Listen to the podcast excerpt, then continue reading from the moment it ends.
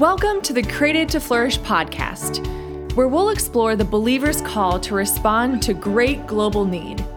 In each episode, we'll be reading a chapter from a book called Created to Flourish, co authored by Peter Greer and Phil Smith, and we'll examine how employment based solutions empower families to use their God given abilities to serve their communities. I'm your host, Hannah Ruth, Hope International's regional representative in Minnesota.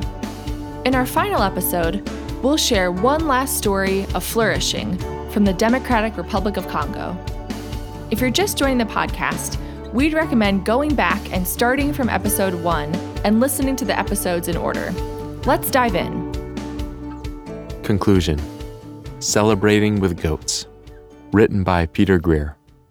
After a 24 hour journey from Washington, D.C. to Lubumbashi, Democratic Republic of Congo, missions committee members from Willowdale Chapel and I strapped on the seatbelts of a Toyota Land Cruiser for a brain rattling journey to a small village named Lubanda.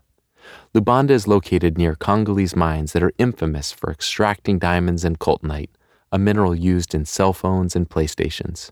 We were visiting this village because of a man affectionately called Monsieur Labi, in this small village that didn't have indoor plumbing or electricity, Monsieur Labi radiated contagious joy with his exuberant smile.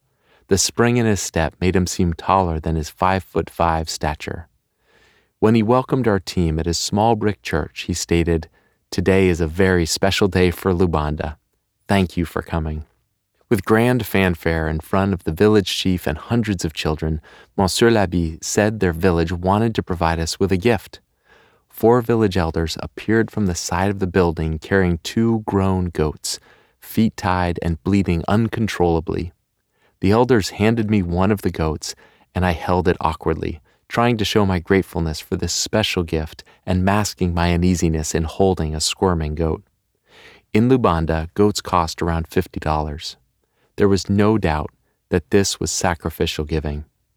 Village members were obviously among the 77% of Congolese who live on less than $1.90 per day. As if this gift were not enough, we entered Monsieur Labi's home where our hands were washed in a small bucket as an elderly woman poured water from a plastic cup. This cup became her drinking cup moments later. We ate fufu, the cassava based staple, rice and chicken, and we drank pineapple soda. Why such a warm welcome? Why such sacrificial giving? And why such joy? Monsieur Labi knew that our visit to Lubanda marked the beginning of a new partnership. Hope International was beginning to provide small loans and biblically based education to entrepreneurs in the village. He knew that these loans and training had the potential to radically change lives and alleviate severe poverty. He knew that these services would be a tangible demonstration and verbal proclamation of a God who sees and responds to men and women in poverty. As we walked around his village, I pressed him for why he believed these loans were going to have such a positive impact on his village. I questioned why he was so grateful that we were beginning operations in Lubanda. His response was simple I know this will help our people.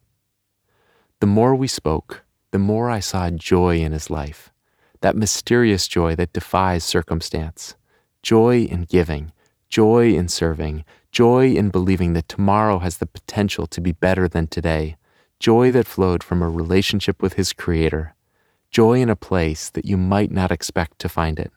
His joy overflowed to his community and to our small group of invited guests. Receiving a goat and eating fufu with our hands was unforgettable. But the greatest gift Monsieur Labi lavishly gave us was his example of how joy, dignity, and deep satisfaction can be found and shared in every setting.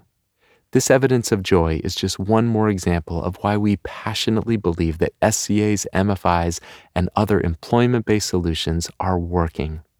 They work because they unlock the potential of families in poverty. They work because they empower entrepreneurs to make a difference in their communities. They work because a hand up is better than a handout. They work because they foster lasting relationships that address physical and spiritual poverty. They work because they produce joy and dignity, antidotes to dependency and despair. Given these tools, the last remaining question is whether we, the Church and Christians in the West, are going to use them. We are optimistic that this generation will move beyond complacency and good intentions to thoughtful action that will have lasting results. And we hope that in so doing, the church will be marked by humility and gratitude as we take part in the global mission of seeing families flourish. Thanks for joining us on the Created to Flourish podcast.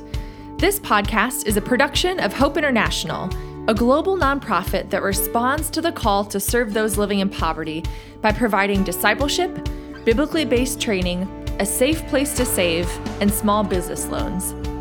If you're interested in learning more about Hope International, we invite you to check out Hope's website, www.hopeinternational.org/flourish.